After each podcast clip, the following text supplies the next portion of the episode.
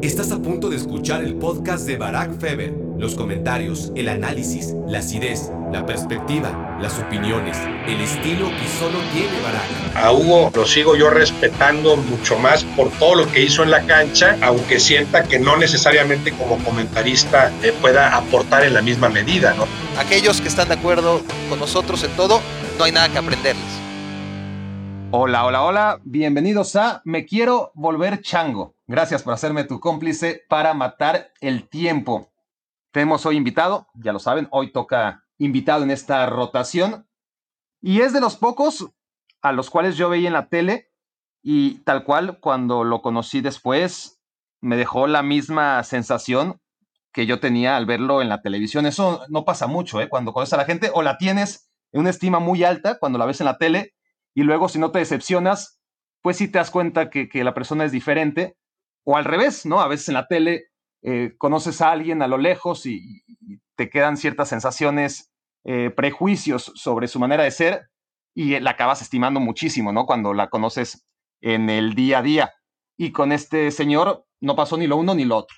Ya, ya hablaremos de eso. Eh, pocas, eso sí les digo, cuando voy a México, tengo muy pocas paradas obligatorias, ¿no? De, obviamente, mi mamá es una de ellas a veces, eh, mis amigos, pero los tres, cuatro amigos que tengo de toda la vida desde el kinder, Carlos Memo, Ari, Isaac, y a nivel profesional, mis únicas paradas obligatorias, y él lo sabe, a los que llamo siempre que estoy en México porque necesito verlos y, charlar con ellos. Uno es Alex Blanco, eh, el otro es Roberto Gómez Junco, y bueno, el otro es Martinoli a veces, y, y casi siempre me batea. Pero pero bueno, ya les dije quién es nuestro invitado, un invitado de lujo del norte y del norte, del norte, ya lo saben, es Ducasa Mueblerías. Diseñamos lo que imaginas. Bueno, ellos diseñan, aclaro, lo que imaginas porque yo no tengo ninguna capacidad de diseñar y menos muebles de lujo como ellos.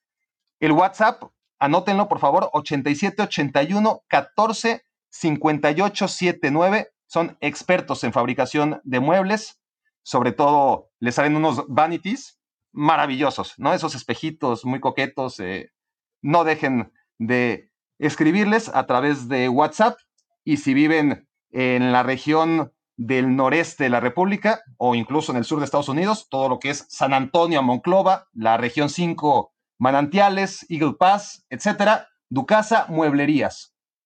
En Instagram es Ducasa Muebles. Así que Roberto Gómez Junco, por favor, cuando vayas por San Antonio o por el área, recuerda, Ducasa Mueblerías, eh, te van a hacer un descuentazo. Bienvenido, Roberto. Ya lo tengo apuntado. Barack Feber, qué gusto platicar contigo. ¿Cómo te va? Un gusto que estés aquí. Em, lo que yo siempre hago con los invitados, rápidamente, es una vez que están ellos jugando de visitante, y es la única vez que vas a jugar de visitante cuando estés conmigo, Robert, porque hasta cuando has estado acá en mi casa eres el dueño de ella. Pero aquí juegas de visitante y tienes que decirle a la gente, porque a la gente le interesa, o a la gran mayoría de la gente que nos están escuchando, ¿cómo me conociste? Es, es el, ya sé que no, ahora estás diciendo, puta madre, no. Bueno, eso le pasa a todos, a todos los invitados. Es muy difícil que se acuerden del día en que me conocieron, pero si no te acuerdas exactamente de cómo, sí me puedes compartir y le puedes compartir a los podcast escuchas de Me Quiero Volver Chango ¿cuál es la primera imagen que recuerdas de Barack Feber? Para empezar, Barack, de, un chavo, no sé si de 16 años, de un chavo muy, muy chavo, porque en ese momento quizá yo tengo, eh, déjame pensar, pero quizá yo tengo 40 años y debo llevarte más de 20, obviamente, ¿no? Entonces... Tenía 16, no sé, no sé si yo mis 40 y tú tus 16, entonces un chavo muy chico, muy, muy inquieto, talentoso. Estoy hablando de la época de, de TV Azteca, si mal no recuerdo. Entonces hablaría yo 1998, sí. Del, ah, hasta el 98. Yo pensé que antes, el 98 es. Entonces me estás diciendo que fue previo al Mundial de Francia o durante el Mundial de Francia. Eso fue, fue en bueno, sí, fue febrero. Previo. Aproximadamente, sí.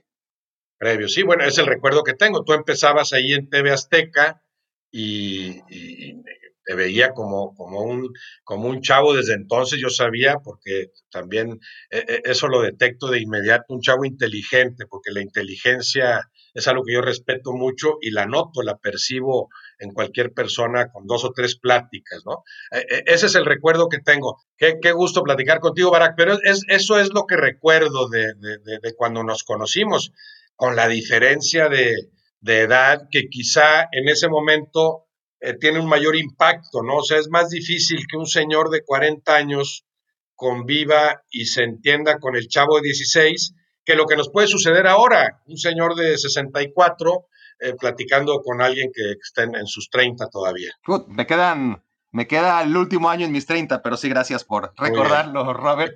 A mí, la verdad es que me daba un placer tremendo, seguramente era una plasta súper incómoda, eh, pero a mí los domingos, porque Roberto, como siempre, ¿no? Viajando desde Monterrey a Ciudad de México el fin de semana, en este caso los domingos para hacer Deporte B, se sentaba a ver los partidos de las 4 de la tarde, ¿no? Antes de, ir al aire a las 6 y ahí en un rincón de la oficina y yo era, para mí era un placer saber que el domingo era el domingo el que llegaba Roberto y me sentaba y, veía un partido de fútbol con él y, le pasaba datos y, comentábamos cosas y, yo sentía una empatía que, que, sentía con muy poca gente, ¿no? Te, lo digo, Robert, y creo que lo sabes.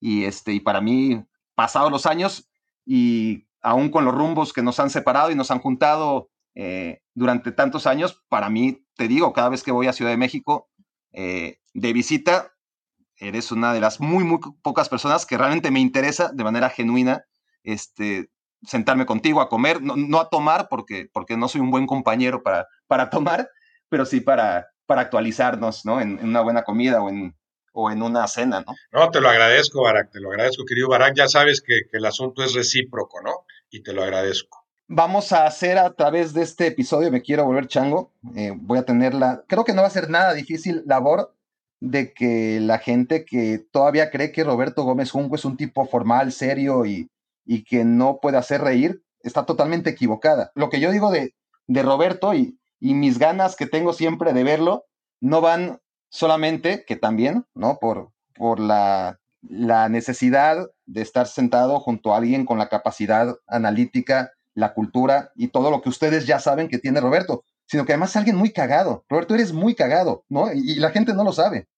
No, bueno, te lo agradezco. Me imagino que, que en, eso, como en otras cosas, habrá gustos, ¿no? Y percepciones y distintos sentidos del humor.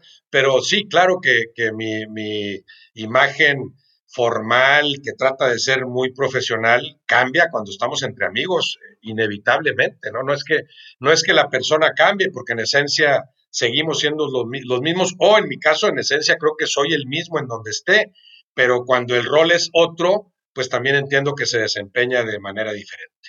Sí, y, para acabar con los recuerdos y pasar a lo que nos trae aquí, porque hoy queremos hablar de fútbol y política y no hay nadie mejor en el medio que, Roberto Gómez Junco para hacerlo. Recibí varios correos electrónicos pidiéndome que desarrollemos este tema y me parece que, Roberto es el ideal.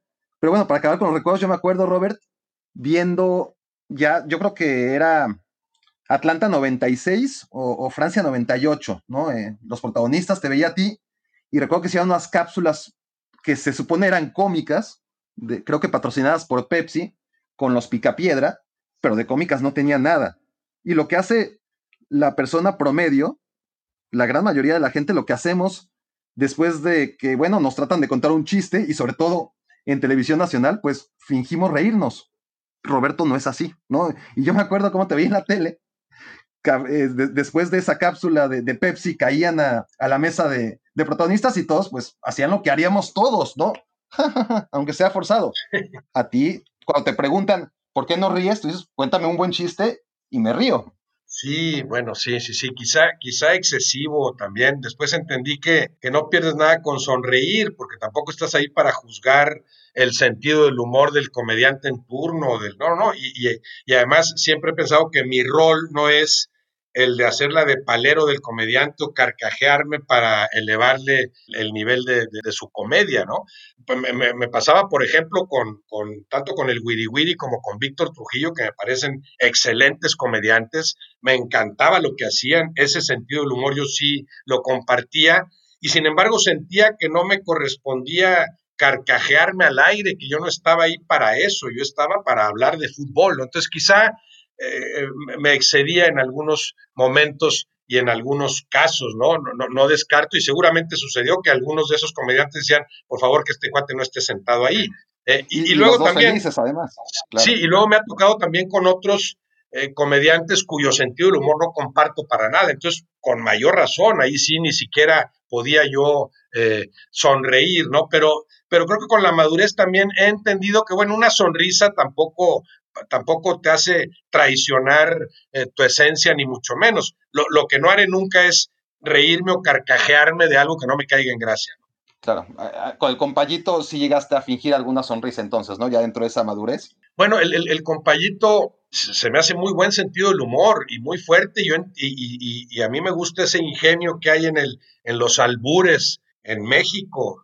Yo, yo me puedo divertir mucho con, con ese tipo de humor pero entre amigos, volvemos a lo que hace rato mencionaba, entre amigos, si estamos charlando, si estamos en otro plan, no creo que a mí me corresponda entrarle a los albures y demostrar que sí les entiendo y, contestar con otro al aire, ¿no? Entonces, sí, sí podía ser eh, muy incómodo. Y recuerdo, él no lo recordará, pero con el compañito alguna vez yo lo platiqué en alguno de los viajes que hacíamos ah, con la selección, particularmente Estados Unidos, le dije, oye, a mí se me hace muy bueno lo que haces, o sea, me gusta tu creatividad y hay cosas que me caen muy en gracia, entonces quiero decirte que si no me carcajeo al aire es porque no creo que sea ese mi papel, pero, pero no porque tenga nada contra ti, no, bueno, sí, sí, claro, y lo entiendo y todo, pero lo entiendo, lo entiendo, pero seguramente no le gustaba mucho que yo estuviera en sus dinámicas, ¿no? Y, trataba yo de no estarlo, además, eh, compartiendo y concediendo que tiene muy buen nivel como comediante,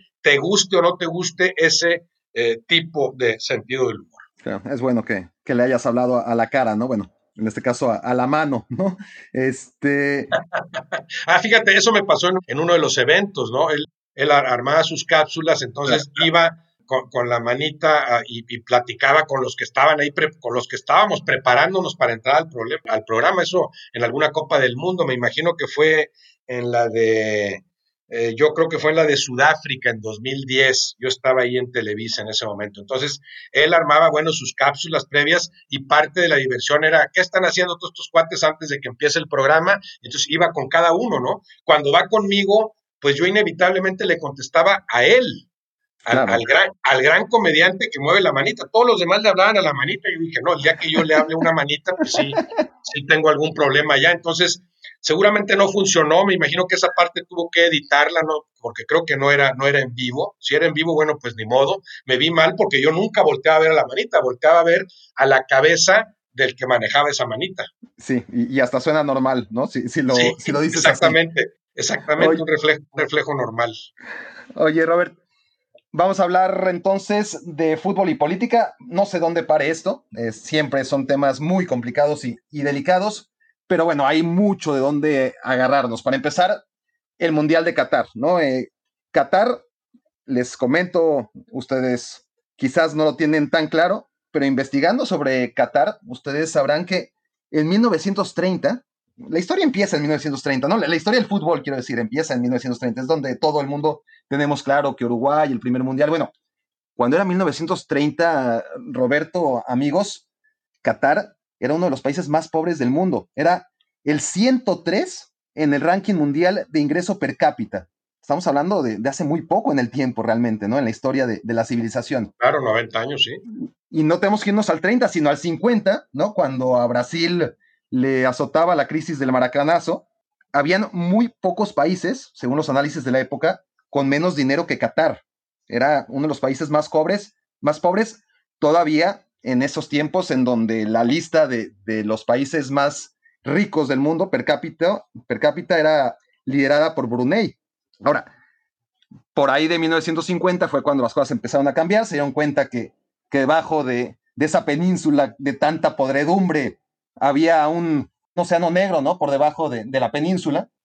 Y lo que era un pueblo pesquero eh, se convirtió en un estado sin desempleo, eh, exento de pago de impuestos, gracias al petróleo, pero también, Roberto, a las bondades de un régimen de esclavitud, ¿no? Al que están sometidos prácticamente los inmigrantes. Qatar, para acabar pronto, es desde 2010 el país más rico del mundo, estamos hablando per cápita, y a partir de 2010 para celebrar semejante acontecimiento. Desde ese año ha liderado la tabla de ingreso per cápita mundial. Sabemos que compró la Copa del Mundo y cuando digo compró la Copa del Mundo, literalmente compró la organización del Mundial, costara lo que costara.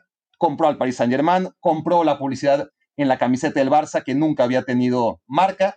Y bueno, a partir de ahí, eh, la construcción de los estadios, cientos de muertos por, por golpes de calor, extraoficialmente, obviamente, porque, porque no hay ninguna transparencia eh, a partir de los datos que puedan dar los organizadores. Y bueno, eso por no hablar de tantas y tantas cosas, Roberto, sobre los derechos de la mujer, un lugar donde eh, la homosexualidad sigue considerándose un crimen, ¿verdad? Una empresa como Al Jazeera, em, que ha sido promotora, si quieres, indirecta del terrorismo internacional. Bueno, ahí va a llegar la Copa del Mundo, a pesar de que se ha comprobado por activa y por pasiva que hubo corrupción a la hora de ganar la organización y, mira cuántas cabezas han caído a partir de que se descubrió cómo Qatar logró organizar el Mundial y sin embargo el Mundial se va a organizar ahí en apenas un par de años. Sí, se, mantiene en pie la, idea del Mundial ahí dentro de, dentro de dos años. Sí, la, cultura árabe tan, tan difícil de, comprender, por lo menos para mí, para nosotros, ¿no? Yo, yo viví una experiencia ahí en Arabia Saudita, porque estás hablando tú también de la explosión del mundo árabe en general, con el petróleo como un factor fundamental. Entonces hablo de Arabia Saudita, Qatar, Emiratos Árabes, ¿no? Países en los que el desarrollo ha sido eh, exponencial en muchos años con, con, el petróleo como sustento, ¿no? Pero una cultura muy difícil, aquellos 21 días que yo pasé a finales del 97, eh, cuando eh, creo que fue la última edición de la Copa del Rey Fad, que al año siguiente ya sería Confederaciones, incluso no sé si esa del 97 ya era llamada la primera Copa Confederaciones, primero organizada además en Arabia, y, sí, una cultura que apenas viviendo ahí entiendes lo diferente que es, ¿no? Con tantas cosas incomprensibles eh, para nosotros. Y sí, el petróleo atravesado, el dinero, el poder, eh, ha, llevado a que la Copa del Mundo se juegue en Qatar, sí, demostrada la corrupción atravesadísima también. Yo en ese sentido, lo primero que me viene a la mente es la, la serie esta que si no la has visto, bueno, hay que verla, la del presidente, ¿no? El presidente eh, que es, eh, es, muy original la historia porque te la cuenta Grondona y te empieza a contar Grondona la historia desde el día de su muerte, o sea, te platica que, quiénes fueron a su sepelio, ¿no? Eh, recurren, recurren a esto que, que, se había dado en aquella otra serie, por lo menos que yo recuerde, esta de, Desperate Wives, ¿verdad? Las, las de mujeres desesperadas, si, si la recuerdas esa, esa serie, pues inicia con, con, una de las vecinas ahí, amigas, que, que, parece que, que, pierde la vida por su propia decisión y empieza a contar todo lo que sucedía ahí. Esa es una simple comedia, esa, esa no es que yo la recomiende tan ampliamente como sí recomiendo esto del presidente.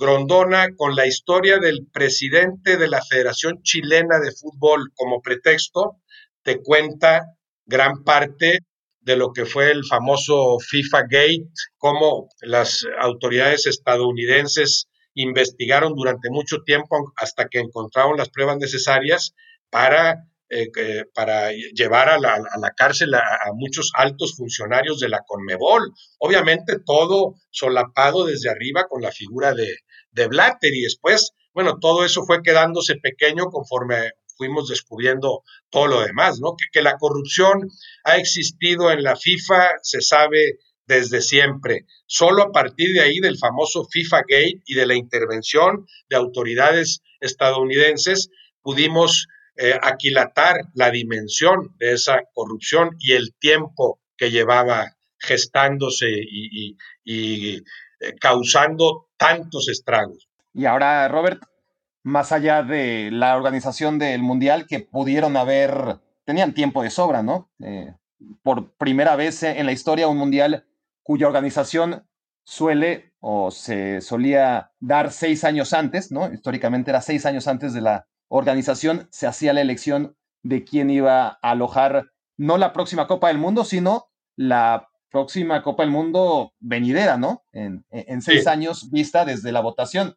Pero ya no solo es eso, eso ya estamos resignados a que a pesar de que a Qatar se la dieron 10 años antes y que tuvieron tiempo de sobra, pues ahora, cuando de verdad está a la vuelta de la esquina, no va a cambiar absolutamente nada, pero, pero ahí está, ¿no? Ese fue el primer paso decisivo por parte de Qatar y también lo dio más tarde Emiratos Árabes Unidos, en, en particular Abu, Abu, Dhabi con la compra de, del Manchester City. Y son dos equipos financiados por, por países, ¿no? Que, que usan el fútbol como herramienta de política exterior para legitimar sus regímenes en Occidente, ¿no? E, e, esa es la, la razón de ser del Paris Saint-Germain y del Manchester City. Sí, como siempre también el fútbol como distractor, ¿no? El fútbol que como fenómeno social a mí me sigue sorprendiendo y es un juego maravilloso, un, un magnífico espectáculo, pero también entendemos lo que el negocio contamina a ese juego, ¿no? Y, una parte que nunca me ha gustado del fútbol es esta, ¿no? La, la, facilidad con la que es utilizado como mecanismo de evasión. Me parece bien que se use como válvula de escape, o sea, sé que hay gente en México y en todo el mundo que necesita ese, ese bálsamo, ese espacio de esparcimiento, el olvidarse de otras cosas, ¿no? Siempre me acuerdo ahí de, de, de Benedetti, o sea, el aficionado que quiere ganar el domingo, después de haber sido derrotado toda la semana, porque es derrotado en su actividad eh, cotidiana y le queda como única esperanza porque se siente parte de su equipo, que ese equipo gane el sábado o gane el domingo. Esa válvula de escape me parece eh, bienvenida, eh, estupenda, pero cuando ya utilizas al fútbol como distractor, te voy a dar esto para que te olvides de lo esencial, ahí sí ya no me gusta, ¿no? Lo, lo del el, el famoso eh, pan y circo, ¿no? Que yo siempre digo, bueno, en, México el que dijo que para el pueblo pan y circo es porque no conocía la tortilla y el fútbol, porque en México es eso, es tortilla, come lo elemental y ahí te va el fútbol como circo para que no pienses en cosas más importantes. Sí, y yo te hablo de, del City y del Paris Saint Germain como fenómenos globales en un fútbol que tiene ahora mismo eh, su destino en vilo entre aquellos clubes clásicos que de todas formas han dedicado a explotar al máximo ¿no? lo que les da el fútbol y, y la diferencia que, que, les hace millonarios respecto al 95 o 98% del resto de clubes. Aquellos clubes clásicos, hablo del Madrid, hablo del Barcelona, hablo obviamente del Bayern y del Inter y del Milan, contra los Chelsea, los Paris Saint-Germain, los Manchester City, pero, pero no tenemos que ir a, a, Europa para, para, ver esto de, de, de, la política y la, y la introducción. En este caso, es todavía más grave porque estamos hablando de países enteros, ¿no? Eh, financiando a clubes de fútbol de, de, una ciudad extranjera. Pero en México eso lo hemos vivido a través de los estados desde siempre, ¿no? Eh, equipos de fútbol financiados eh, por el estado de Veracruz, por ejemplo, por el de Chiapas, pero en Veracruz es mucho más recurrente esto y es algo que seguimos viviendo con la problemática obvia, porque además se repite y no se hace nada para solucionarla, de que al equipo se le invierte, dura la inversión dos, tres años, lo que dure el gobierno municipal eh, en turno, y a la hora de votaciones, cuando llega un nuevo gobierno, lo primero que hace es desfinanciar al equipo financiado por el gobierno anterior. Sí, lamentable, es un asunto tradicionalmente solapado en México por los, por los dirigentes de, nuestro fútbol, ¿no? Y, y, ya últimamente ya ni siquiera tan solapado esto que acaba de suceder con el Morelia, ¿no? Te vas de Morelia y no me importa tu historia, ni tus colores, ni tu gente. Si eras un equipo arraigado, pues te desarraigo, o sea, te arranco con todo y raíces y te vas a jugar mañana a Mazatlán, porque ahí el gobernador de Sinaloa en este momento me está ofreciendo mejores condiciones. La complicidad, el contubernio, la participación de dinero del erario, que no debería uh -huh. estar metido un equipo profesional de fútbol.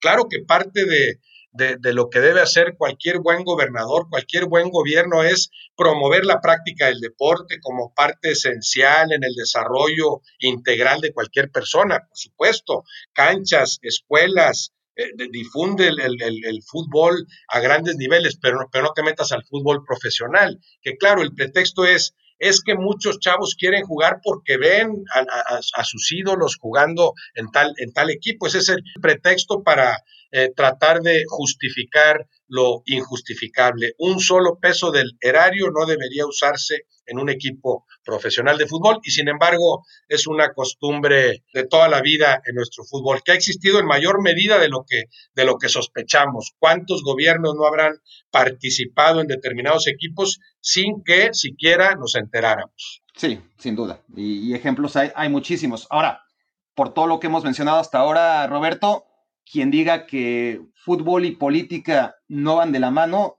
o está ciego, o, quiere ver otra cosa, o, realmente es tonto, porque está claro que, desde sus orígenes, ¿no? El fútbol y la política están ligados y, es imposible, es imposible separarlos. Ahora, la pregunta que es mucho más difícil es a nivel individual, el futbolista, ¿no? Eh, la posición política del futbolista. ¿Tú consideras necesario que, el futbolista se posicione en política? No, no, me, gustaría que estuviera enterado, que estuviera informado. Eh, lo de posicionarse o lo de públicamente manifestar sus preferencias tiene sus bemoles, tiene sus riesgos, ¿no? ¿Por qué?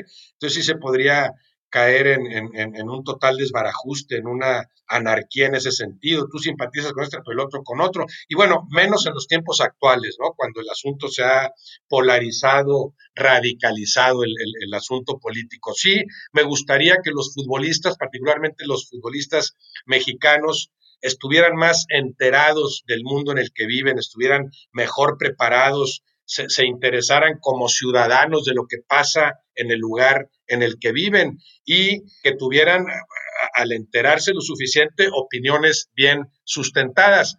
Pero de eso a que abiertamente se pronuncie, no, no, no lo considero necesario. Claro, yo lo pregunto sobre todo porque en esto que hablas del fútbol en su calidad de fenómeno social, ¿no? Y, y que debería servir en la búsqueda del bien social y de la justicia y de, todo eso a lo que aspiramos la gran mayoría de, ciudadanos, tienes ese fenómeno que podría estar al servicio de hacer mejor ¿no? Eh, la vida misma y lo que se utiliza, se utiliza para otros fines mucho más macabros, ¿no? Eh, y encima lo que hemos visto con la FIFA es la hipocresía de que cada vez que hay una manifestación no digo política en el sentido yo voto por tal o por cual, porque eso no tiene lugar, eh, porque además eh, puede estar totalmente condicionado a, cuánto le paga un partido político a determinado jugador y sería terrible. Pero yo hablo de mensajes sociales, hablo de, lo que estamos viviendo ahora mismo, por ejemplo, en los Estados Unidos, ¿no? Con, Black Lives Matter. Ese tipo de fenómenos que vemos en Estados Unidos y, y que en México, por la circunstancia social de México, bueno, hay otro tipo de racismo, pero vaya que hay racismo en México, tremendo, y un clasismo, y no se hace nada.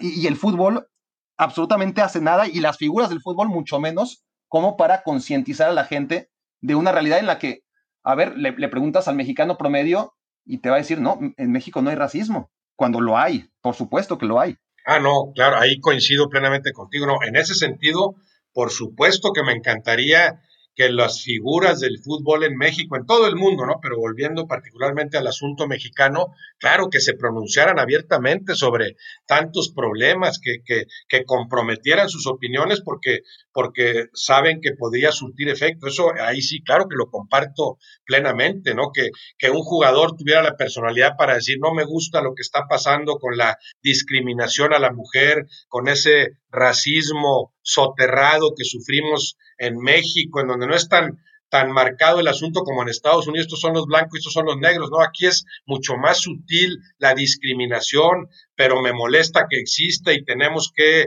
mejorar como sociedad y, cuentan conmigo para lo que sea. No, evidentemente, ahí sí coincido contigo. En esos renglones, en esos rubros, ojalá tuviéramos futbolistas más preparados y más comprometidos con, eh, diversas posturas. Hay, hay una historia, no sé qué tanto la, recuerdas o, la conoces de, Didier Drogba, ¿no? Cuando clasifica Costa de Marfil al Mundial de 2006 y su país está en guerra civil, ¿no? Y, en la televisión nacional de Costa de Marfil en vivo, en el vestidor, Drogba agarra el micrófono y en lugar de contestar, sí, estoy muy contento, es un gran éxito, estamos muy contentos de ir al Mundial, bla, bla, bla, lo que diría cualquiera de los futbolistas de cualquier país del mundo, él identifica ese momento que es el momento justo, ¿no? Su equipo clasificando por primera vez después de mucho intentarlo a un mundial un micrófono en televisión nacional y en lugar de decir, sí, fuimos 11 contra 11 y, hay que seguir mejorando cuando lleguemos a Alemania, él entendió su responsabilidad, era Didier Drogba, ¿no? La, gran figura reconocida en su país y en el mundo, ¿no? Como, como marfileño más destacado. Y lo que dijo fue, aquí tengo textualmente, ciudadanos de Costa de Marfil, del norte, del sur, del este y del oeste. Hemos demostrado que los marfileños podemos coexistir y jugar juntos y calificar al Mundial. Todo esto lo dijo no, no leyendo, ¿eh? como estoy leyendo ahora, lo dijo con el corazón. Prometimos que nuestra celebración uniría a la gente. Les pedimos de rodillas que se perdonen los unos a los otros. Y en ese momento se arrodilló y alrededor toda la selección de Costa de Marfil, cuerpo técnico, se, arrodilló con él y dijeron todos, perdonen, perdonen. Un gran país como el nuestro no puede rendirse al caos. Pongan en el suelo sus armas y organicen unas elecciones libres. Acto seguido, se levantaron, se pusieron a cantar y bailar un canto en el que llamaban al fin de la guerra civil. Ivoiriens, du nord et du sud, du centre à l'ouest. Vous avez vu, on vous a prouvé aujourd'hui que toute la Côte d'Ivoire peut cohabiter, peut jouer ensemble pour un même objectif, qualifier pour le, se qualifier pour le mondial. Vous nous avez promis que cette fête allait rassembler le peuple. Aujourd'hui, on vous demande, s'il vous plaît, on se met à genoux.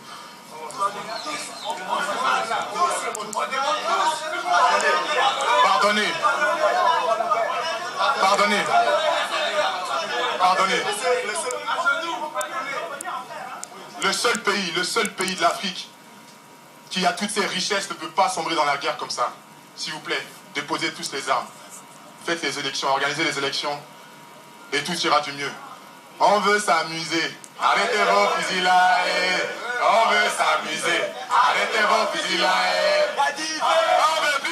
Ese fue el inicio del fin de la guerra civil y ese es uno de mis relatos favoritos, Robert, para hablar de, este tema, ¿no? De, del poder que puede llegar a tener el fútbol y cómo se ha utilizado muy pocas veces. Maravilloso ejemplo, maravillosa historia.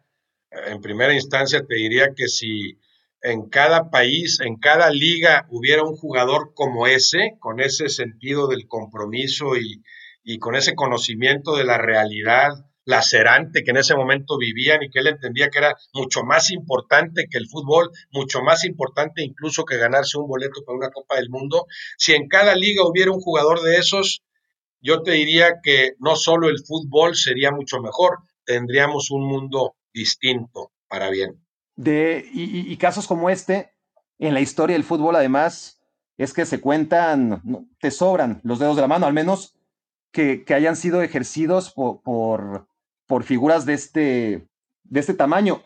Porque claro, Robert, con los dedos de la mano, y creo que hasta nos sobran unos cuantos, tenemos ejemplos en la historia como el de Drogba, está el de, el de Sócrates con el Corinthians, ¿no? En esta que llamaron la democracia corintiana, que era un momento en el que Brasil, estamos hablando de principios de los 80, me parece, en donde Brasil tenía décadas, ¿no? Eh, por lo menos 20 años de régimen militar, ¿no? De, de no conocer un par de generaciones, por lo menos, la democracia.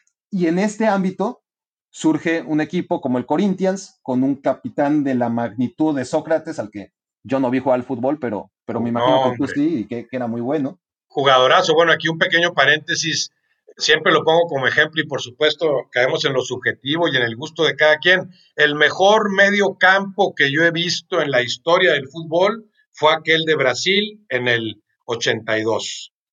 Eh, eliminados por Rossi con aquella Italia que, que, fue creciendo y con todo merecimiento, ¿no? Pero ese medio campo no tenían adelante el complemento necesario, pero ese medio campo de Toniño Cerezo, Toniño Cerezo, Sócrates, Falcao y Zico, cuatro jugadorazos, ¿no? Y la, bueno, la clase de Sócrates, que en ese partido contra Italia anota uno de los dos goles, Italia gana 3-2, jugadorazo Sócrates, este, cuya partida, bueno, eh, fue eh, eh, más prematura que de, que de, costumbre. Si toda muerte es prematura, imagínate la de Sócrates. Sí, y, lo de Sócrates, más allá de, la cancha, fue el saber, y además en tiempos donde la figura del futbolista siguiera eh, icónica a nivel mundial, pero no tenía seguramente... No, no lo de ahora, claro. No, no, no, tenía la, penetración global, ¿no? Eh, en los cinco continentes que tiene ahora. Pero aún así, Sócrates, que, que, sería muy útil en estos tiempos, Roberto, implantó en Corinthians lo que se conoce como la democracia corintiana. Y, y, la democracia corintiana fue un ejercicio único y además exitoso, porque, porque el equipo de, de Corinthians en esa época salió campeón nacional y, y llegó a, a, etapas finales en Copa Libertadores y le iba muy bien bajo este régimen que consistía y que implantó además Sócrates como jugador y como estrella del club. Es decir, digamos que Sócrates para el Corinthians era lo que hoy Messi es para el Barcelona, ¿no? Era el todo. Y él decidió implementar, de la mano obviamente de, de, los directivos, pero los orilló de alguna manera en tiempos, insisto, porque hay que contextualizar, en tiempos de dictadura, una democracia en la que todos en el club, todos, daba igual si eran, si se llamaban Sócrates o si era el portero suplente, o si era el utilero, el masajista, todo se hacía en votación. Todos los votos valían lo mismo y entre todos decidían cualquier cosa. Eh, viajes, eh, a qué hora iban a entrenar, obviamente lo que siempre es un problema, el reparto equitativo de, los premios. Y bueno, eh, esto en un contexto en donde los brasileños no tenían, los ciudadanos brasileños no tenían un concepto, ahorita parece hasta fácil, no se hace, porque el ser humano por naturaleza eh, es poco dado a ese tipo de, pensamiento, ¿no? Eh, pero en esa época donde todavía había cierto romanticismo y, Sócrates tuvo el poder de implementar algo, lo hizo, en una época en la que no era nada fácil, en un lugar donde los brasileños conocieron a través de un equipo de fútbol el concepto de representación, porque, porque no existía como tal. Sí. Ahí hablas de todos, dices todos, todos los jugadores, cuerpo técnico, dirigentes. Secretaria, masajistas. Ah, también. Toda, toda la gente del club, utileros, Sí, sí. Sí, sí. Muy bien, sí, sí. Excelente. Excelente historia también. Y bueno, y Sócrates haciendo honor al, nombre, ¿verdad? Como, porque la democracia, bueno, se remite a los griegos. la frase después elaborada a mayores niveles, si mal no recuerdo, por, por Abraham Lincoln, ¿no? El, el, gobierno del pueblo, por el pueblo y para el pueblo, ¿no? Eso es la democracia, no es nada más el simple voto, sino la verdadera participación en las decisiones que nos competen a todos, ¿no? Y en la medida en que estés mejor informado, ese sistema democrático pues va a funcionar mucho mejor. Sí, el asunto es que mencionamos dos casos preciosos que no serían tan preciosos si fueran eh, más, si hubiera más ejemplos, ¿no? Claro, que fueran eh, lo normal, que, no fueran excepciones, sino la regla, claro. Lo que tenemos en, el fútbol y en, la vida misma son futbolistas que viven en su burbuja, ¿no? Alejados de los problemas de la vida diaria. Sí. Y lo que, lo que a mí me llama la atención, Roberto, eh, a ver, no, no, quiero pecar de ingenuo, obviamente vivimos donde vivimos y creo que todo el mundo tenemos claro eh, las reglas de la sociedad en la que vivimos y, de la economía, pero, pero yo veo futbolistas que tienen asesores de imagen, asesores de redes sociales, asesores de impuestos, asesores que, que, les hacen levantar fundaciones que están muy bien, pero, pero sabemos que, que son parte también de, de una herramienta de publicidad que otra cosa, cuando no incluso para lavar dinero. Esos son desgraciadamente, en su mayoría, ¿no? Las fundaciones que hacen los futbolistas, que, que insisto, están muy bien, que me parece que, que van más destinadas a que estén libres de conciencia, ¿no? Con todo el dinero que ganan eh, y, que, y que siempre puedan decir que ayudan, más que realmente tengan así como tienen un asesor. Hablemos de, de, figuras como Messi y Cristiano, ¿no? Así como tienen, no van a, a soltar un texto en Instagram sin que pase por todo su ejército de asesores, ojalá tuviera un asesor que, que los llevara a pensar más allá, en que pueden influir, influenciar en temas como racismo, como sexismo, como injusticia social. Vaya, encontrar, no, no, no, no son dioses, tampoco van a cambiar la vida Cristiano Ronaldo y Messi, pero sí que, que están mucho más cerca por lo que son que Barack Feber o Roberto Gómez Junco de encontrar soluciones o de ayudar a encontrar soluciones a los problemas de la sociedad. Claro, utiliza la, la, fuerza que has generado con todo merecimiento por tu enorme capacidad como deportista. Utiliza esa fuerza para ayudar en otras cosas que vayan más allá del fútbol, o sea, que tu legado vaya mucho más allá de lo futbolístico. Claro, sería maravilloso y tiene que ver con, el nivel de preparación de cada futbolista. Es cierto, quién te asesora y quién no, pero, pero un futbolista bien preparado, un futbolista consciente, un futbolista comprometido, no solo con su equipo y no solo con el juego, sino con el mundo en el que vive, eh, tendría esos asesores nada más como especie de retroalimentación, o sea, tendría que salir de la propia figura el decir yo quiero comprometerme con tal causa, yo quiero que la fuerza que he generado sea utilizada en beneficio de tal causa en la que creo. Y sí, la gente que lo rodee lo podrá ayudar a, percibir mejor ciertas cosas o a tomar las, las decisiones adecuadas, pero al final de cuentas es algo que tiene que salir de su propia esencia, de su propio sentir como deportista y como ser humano. Porque, volviendo al tema de Estados Unidos, lo vemos en LeBron James, por ejemplo, ¿no? Y, es una figura que, no existe en, el fútbol. Ya no hablemos del fútbol mexicano, sino del fútbol internacional. Porque, a ver, ¿qué pueden perder Cristiano y Messi? Y, siento que, que, señale a estos dos cuando en realidad podríamos señalar a, muchos más, pero son las dos marcas más importantes, ¿no? Que, ha tenido el fútbol en mucho tiempo. Y además, pues no vamos a tener una época como esta, ¿no? En, en la que haya un reinado de dos futbolistas tan totales como Cristiano y Messi durante tanto tiempo. Tienen, tanto poder, Roberto, Cristiano y Messi, ¿no? Son tan necesarios para la industria que yo creo que no tienen nada que perder si se posicionan. O sea, ¿qué, represalias van a poder tomar en contra de Cristiano y Messi? Sí, claro, no, no, coincido plenamente. Claro que, tendrían la fuerza para, para pronunciarse por lo que ellos quisieran. Claro, tienes que cuidar mucho no es nada más lo que a mí me late, sino hay sí gente que te asesora y te diga, bueno, la problemática es, me imagino, por ejemplo, en este momento, Messi pronunciándose abiertamente a, favor de la separación de Cataluña. Y él puede creer en eso, como puede creer Piqué, pero ya entras en temas mucho más delicados. ¿Qué, interés, ¿Qué intereses vas a afectar? ¿En qué derivaría esto? Tú y yo podemos tener una opinión al respecto. Puedes decir, a mí me simpatizaría una Cataluña independiente o a mí no me gustaría. Una cosa es tener una simple impresión y otra cosa es conocer el asunto a fondo, saber qué repercusiones tendría en el corto, mediano, largo plazo. Entonces, si Messi dijera por sí mismo, yo me voy a pronunciar a favor de esto porque soy catalán, porque soy del Barcelona, etcétera. Quizá ahí sí le serviría gente cercana que le explicara, no, se me hace que aquí en este asunto político, porque en el que además no estamos seguros de que estés tomando la mejor decisión, mejor no te pronuncies. Entonces, en ese sentido, sí, saber cuándo, cómo, por qué eh, apoyar determinada causa. Sí, y, aquí está el, meollo del asunto de, lo que estamos hablando, ¿no? Eh, y es un asunto meramente ético. O sea, ¿cómo, definir y dónde empiezas a separar lo que es correcto e incorrecto? Es decir, para, mí, eh, yo, me puedo posicionar en cierto tema y, y, para mí es correcto. Entonces, eh, yo, yo lo voy a aplaudir, ¿no? Es decir, si yo como espectador, eh, mi estrella se posiciona sobre algo que yo apoyo, pues voy a decir que bueno que se meta en estos temas. Pero en el momento en que haga o se posicione en contra de lo que yo pienso, entonces ya no me va a gustar. Entonces, ahí el gran problema es definir, ok, claro. ¿dónde acaban los intereses universales, ¿no? las problemáticas en donde solamente puede haber un posicionamiento, porque perdonen los que hablen de, de, que hay opinión para todo, pero no puede haber opinión para todo en temas como racismo, como sexismo, etcétera, etcétera. Claro. Y, pero ¿cómo defines hasta dónde hay unos conceptos universales que se tienen que imponer y otros en donde no cabe la imposición, como hablas tú en el tema Cataluña?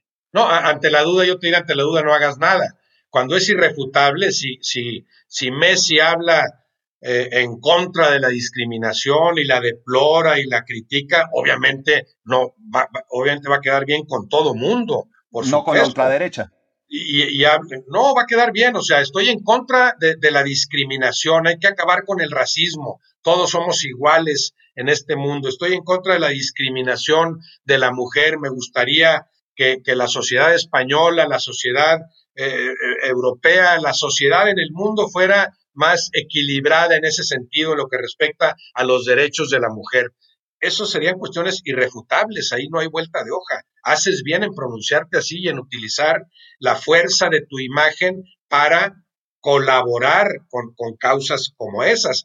Pero cuando hay un dilema, cuando no, no estás tan seguro, vuelvo al ejemplo de Cataluña, porque habrá gente que esté a favor, gente que está en contra. Tú imagínate que Messi dice, ojalá Cataluña se desprendiera. ¿Cuántos, como tú dices, el que ya pensaba eso, dirá, ahora, ahora quiero más a Messi todavía, como ya quería mucho a Piqué, porque, porque estoy de acuerdo con él. Y el que estaba y, el que, y el que está completamente en contra, porque ya analizó el asunto y cree que no es lo que conviene, pues no va a cambiar su manera de pensar por Messi. Los que sí van a cambiar son los indecisos, que probablemente serán la mayoría, la mayoría de la gente que no está tan enterada, no, no cuenta con la información necesaria y va a decir, ah, pues dijo Messi, que hay que separarse. Estoy a favor de la separación.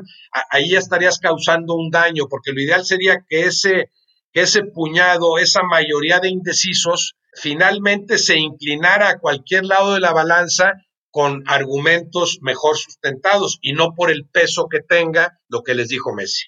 Sí, totalmente. Ahora, en cualquier caso, si estamos hablando de temas que polarizan tanto, ¿no? Eh, como el aborto, ¿no? Eh, eh, es, otro tema en donde habrá gente incluso que, en aquellos temas en los que tú y yo y, la gran mayoría de, gente que son como nosotros y que tú y yo desearíamos que, que fue el 100% de, de, la humanidad, pero incluso habrá temas en los que aquellos eh, adoctrinados en la extrema derecha pues no estén de acuerdo con nosotros. temas que para nosotros son, deberían de ser universales, ¿no? Claro, claro. Ah, y ahí sí, ahí sí, incluso corriendo el riesgo que se corriera, sí me gustaría que el jugador se comprometiera, que la figura se comprometiera. Si Messi dice, eh, yo estoy a favor de que la mujer decida porque el cuerpo es de la mujer y dice, yo estoy a favor de, los matrimonios del mismo sexo porque esa es decisión de cada quien. Y si dos hombres se aman y quieren vivir juntos, bienvenidos, y dos mujeres también, claro que yo lo aplaudiría y mucha gente lo criticaría. Bueno, ahí estás hablando ya del conservador, pero ahí sí creo que le estás abonando a, asuntos, a materias que se impondrán con el tiempo, porque son asuntos naturales, como se han impuesto muchos otros. Sí, y habrá quien diga, a ver, pero Lionel Messi al final, cuando habla, habla en nombre del Fútbol Club Barcelona, porque el, claro. porque y el Barcelona no puede posicionarse porque el Barcelona al final es una empresa, ¿verdad? Y, y, lo que quiere es que, paguen por sus productos. Y si la gente que está a favor del aborto oye a Messi, pues va a dejar de comprar la camiseta del Barcelona. No, exactamente, claro, así sucedería. Así sucedería. O sea, Messi, sí, estamos hablando de Messi por sí mismo, pero claro, también responde o representa otras cosas. Seguramente en este caso último que yo puse, el Barcelona le diría, pues mejor no te pronuncies tú por nada, Messi, porque ahí ya estás, ya, ya la gente lo está identificando como postura, como postura del Barcelona. Sí, pero tampoco caer en el, en ese simplismo, decir, pues tú nada más dedícate a jugar. No, no, no. Demuestra que no solo eres un jugador incomparable, sino que también tienes tus propios pensamientos y, tienes tus propias opiniones sobre temas fundamentales. Eso me parece bien, pero en algunos casos sí se torna muy delicado porque se percibe no solo como que es Messi, se percibe como que lo está diciendo el estandarte número uno del Barcelona. Y el Barcelona como equipo se percibe, ya si seguimos trasladando las percepciones, pues se percibe como Cataluña entera. Lo que diga el Barça Fútbol Club lo dice Cataluña, casi casi, ¿no? Así, así lo entendería mucha gente. Sí, y es el caso en el que Messi podría manifestarse, y estamos hablando de Messi como podríamos hablar de cualquiera, pero es el ejemplo que, que tomamos. Y así no lo haga con el uniforme del Barça, ¿no? Así lo haga en un evento. Claro, es el Barça. Es el Barça, porque, porque gana los millones que gana este, en el Barça y es jugador del Barça 24 por 7 y no solamente en los 90 minutos que dura un partido de fútbol o las dos horas en las que se va a entrenar al día. Así es, completamente de acuerdo. ¿No? Si, si, si yo tengo un puesto de tacos y me pongo una gorra de un partido político, pues soy libre, es mi puesto de tacos y ya sabrá si mis, ¿no? Ya, ya corro yo el riesgo de perder clientela si van a comer más mucha gente no, no, le va a gustar comer tacos en un lugar de alguien que apoya a un, a un partido político que ellos no apoyan. Pero es, mi negocio, ¿no? Así es. Bueno, llegamos aquí, Roberto, un poquito más a la mitad, ¿no? De, no, no hablo del tiempo de, de, este podcast, que como ustedes saben, a veces se nos sale de las manos, pero sí en el formato, porque vamos a hablar a continuación un poco más de temas, de visiones un poco más personales, ¿no? No tan generales, a ver cómo nos va con eso, pero primero, eh, Roberto, me llegaron algunas preguntas a, a, los miembros de Me Quiero Volver Chango, les llegamos, eh, les hicimos llegar la invitación de mandar preguntas, bueno, hicimos un sorteo y, y aquellos que tuvieron la oportunidad de recibir ese mail te han hecho llegar unas preguntas que aquí seleccionamos. Dice Jesús Osorio, si el principal mal del fútbol mexicano son aquellos que toman administrativamente decisiones, gente de pantalón largo, ¿cuál sería el primer paso para corregir nuestro sistema de nuestro fútbol? Pregunta Jesús Osorio. Sí, capacitar más a, a, los que toman las decisiones importantes. Creo que se ha mejorado a pesar de los pesares en ese sentido. La improvisación eh, es un mal del fútbol mexicano, es un mal del país en general. Cualquiera termina haciendo cualquier cosa porque las circunstancias ahí lo llevaron y no necesariamente por ser la persona más preparada para realizar dicha labor. Esa improvisación ha ido cambiando en el fútbol mexicano, cada vez hay más gente en puestos en donde se toman las decisiones fundamentales con más sustento, con más preparación, con más conocimiento de la materia. Entonces yo diría que tendrían que tendría que seguirse trabajando en eso, ¿no? Que, que dirigentes que le saben al juego, no solo a, cómo sacar lana, sino a cómo ofrecer un mejor producto eh, de, de fútbol, un mejor producto como liga, en su totalidad como equipo, como fútbol, para después ser consumido generosamente por el aficionado. En la medida en que más gente capacitada haya, se avanzará en el fútbol mexicano, particularmente. Carlos Carrillo te pregunta, ¿cómo es trabajar con una personalidad como Hugo en Fútbol Picante? A veces veo el programa y cuando Hugo empieza a hablar sobre su carrera en algo que no tiene nada que ver, siento que los demás se ponen algo incómodos. Sí, eh, bueno, es que Hugo, sabemos por qué está ahí Hugo, ¿no? Por los goles que metió, por los cinco pichichis que ganó, porque escribió una historia que difícilmente escribirá otro futbolista mexicano en las canchas. En mi caso con Hugo, bueno, debo decir que, que, se ha convertido en amigo mío, o sea, yo, lo, yo trato mucho a Hugo, no solo en los programas, hay mucha convivencia, entonces eso casi, casi te obliga a, a entender mejor al personaje. ¿Qué es eso? Es un personaje que vive en otro mundo porque se, mm. se generó el solo otro mundo al ganar tantas cosas, ¿no? Entonces, pues yo como amigo así lo percibo simplemente. A Hugo lo, lo, sigo yo respetando mucho más por todo lo que hizo en la cancha aunque sienta que no necesariamente como comentarista eh, pueda aportar en la misma medida, ¿no? Eso es, eso, eso es algo que sucede en, México y en todo el mundo y, que ha proliferado en, los medios en México, ¿no? Cada vez hay más exjugadores eh, hablando de fútbol, no siempre tienen mucho que decir. En, en, el caso de Hugo importa mucho lo que dice, por quién lo dice, por lo que ganó, porque eso lo, lo avala, ¿no? Entonces, sí, yo entiendo la pregunta y puede pudo resultar incómodo en algún momento, pero en la medida que vas conociendo a Hugo, que lo vas entendiendo un poquito más como persona, pues termina siendo eh, eh, esa convivencia dentro y fuera de los programas mucho más llevadera. Bueno, dentro de los programas, porque afuera siempre ha sido muy llevadera, ¿no? Esa convivencia, esa, esa participación en los programas junto con él termina siendo más llevadera. Nos pregunta, o te pregunta más bien Jesús Nabor, ustedes miembros de Me Quiero Volver Chango. ¿Cómo pueden ser miembros de Me Quiero Volver Chango y, que sus preguntas lleguen a, nuestros invitados? Manden un email. Es todo lo que tienen que hacer para convertirse en miembros fundadores de Me Quiero Volver Chango. Así que ya les diré cómo, si no lo saben todavía. Sigan escuchando y, y ya llegará la información al respecto. Pero Nabor te hace preguntas que requieren respuesta rápida, Roberto. ¿Listo?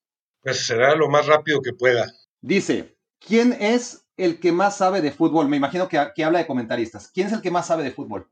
Eh, yo inevitablemente cuando pienso en saber de fútbol y tener conceptos claros, pienso en Jorge Valdano. ¿Cuál es el mejor analista? Jorge Valdano. ¿A cuál compañero le has aprendido más? No, dificilísimo. Es que a todos les aprendo, porque a muchos incluso les aprendo lo que no debe ser. Podría sonar muy también soberbio de mi parte, ¿no? No, siento que haya alguien al que le haya aprendido mucho. ¿Quién es el compañero con el que más disfrutas trabajar? ¿O has disfrutado trabajar? Esto siempre es incómodo porque... Sí, porque claro, al escoger a uno, lo que haces en lugar de enaltecer a ese uno, lo que estás haciendo es demeritar y, quitarle... ¿no? A, tres, cuatro, cinco. Y, después digo, o mencioné a cuatro y se me olvidó este, el quinto, ¿no? De, salida, si me, si me pides mencionar a dos, o si menciono a dos y recurro a los que en este momento son más cercanos, porque son compañeros ahí, te diría que son Heriberto Murrieta y Ciro Procuna. ¿Quién es el compañero con el que menos te gusta trabajar? No, este, no, sí, podría decir cuatro o cinco. Cuatro o cinco, cuatro o cinco, pero no, eso sí no los voy a mencionar porque podría sonar como irrespetuoso de mi parte. ¿A quién conoces de más años? entre comentaristas, en el medio. Pues a Mario Carrillo, ¿no? Güey, Mario Carrillo fue compañero, bueno, es que no sabía que lo estaban considerando como comentarista, un gran director técnico y sí, amigo mío desde, imagínate, llegamos juntos a los Tigres en el 77.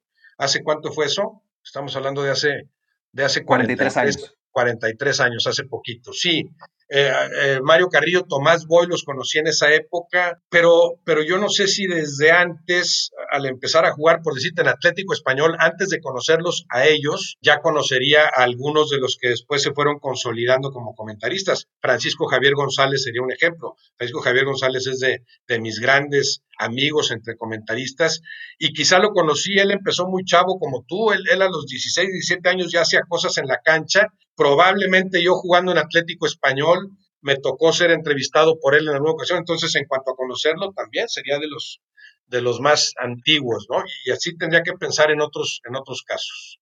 Y tenemos una pregunta más, pero es que además de tener la oportunidad de, de mandar sus preguntas, también tiene la opción de hacerlo por la vía del audio. Así que tenemos una última pregunta de los miembros fundadores de Me Quiero Volver Chango para Roberto Gómez Junco. Escuchemos. Barack, señor Gómez Junco, mi nombre es Pedro Reyes y bueno, para mí es un honor inicialmente pues tener conversación con ustedes.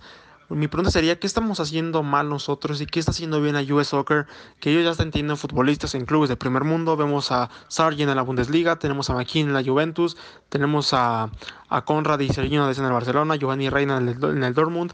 Eh, y aquí creo que nos hemos estancado un poco. Tengo una teoría sobre que quizás en Estados Unidos se les apoya más cuando son jóvenes en el deporte. Vemos que el deporte es eh, importantísimo, se les da bastante fogueo y creo que aquí nos hemos estancado un poco en eso y creo que es un problema de raíz. ¿Qué opinan ustedes? Saludos y abrazo. ¿Tienes una hipótesis al respecto, Roberto? Pedro, ¿verdad? Si, si, escuché bien es Pedro, ¿verdad? Un, saludo a Pedro y gracias por su pregunta. Eh, en principio, yo pienso que es eh, porque han logrado en la MLS que su escaparate sea más visible en, Europa, más visible en el mundo. Venden mejor su producto, o sea, mercadotécnicamente o mercadológicamente están mucho más avanzados que, lo que sucede en México, en donde, eh, por desgracia, en los últimos tiempos se ve la intención de copiar algunas cosas de la liga estadounidense y no necesariamente lo mejor que ella tiene. En Estados Unidos entiendo, por ejemplo, que no haya descenso, el esquema es distinto. En la MLS no creo que se requiera descenso y ascenso para vender ese, ese producto. Así funciona y así ha funcionado la NFL y, y el béisbol, básquetbol, así han funcionado desde siempre venden mejor su producto. Este caso reciente de Corona con el Porto, de Jiménez con Wolverhampton, claro, y luego con esta reciente actuación de Corona en el partido amistoso ante Holanda, confirmas que tiene nivel para jugar en equipos de, de la élite, de las mejores ligas en Europa. No sé si ahí les faltan promotores a los futbolistas mexicanos y por otro lado, claro, el prestigio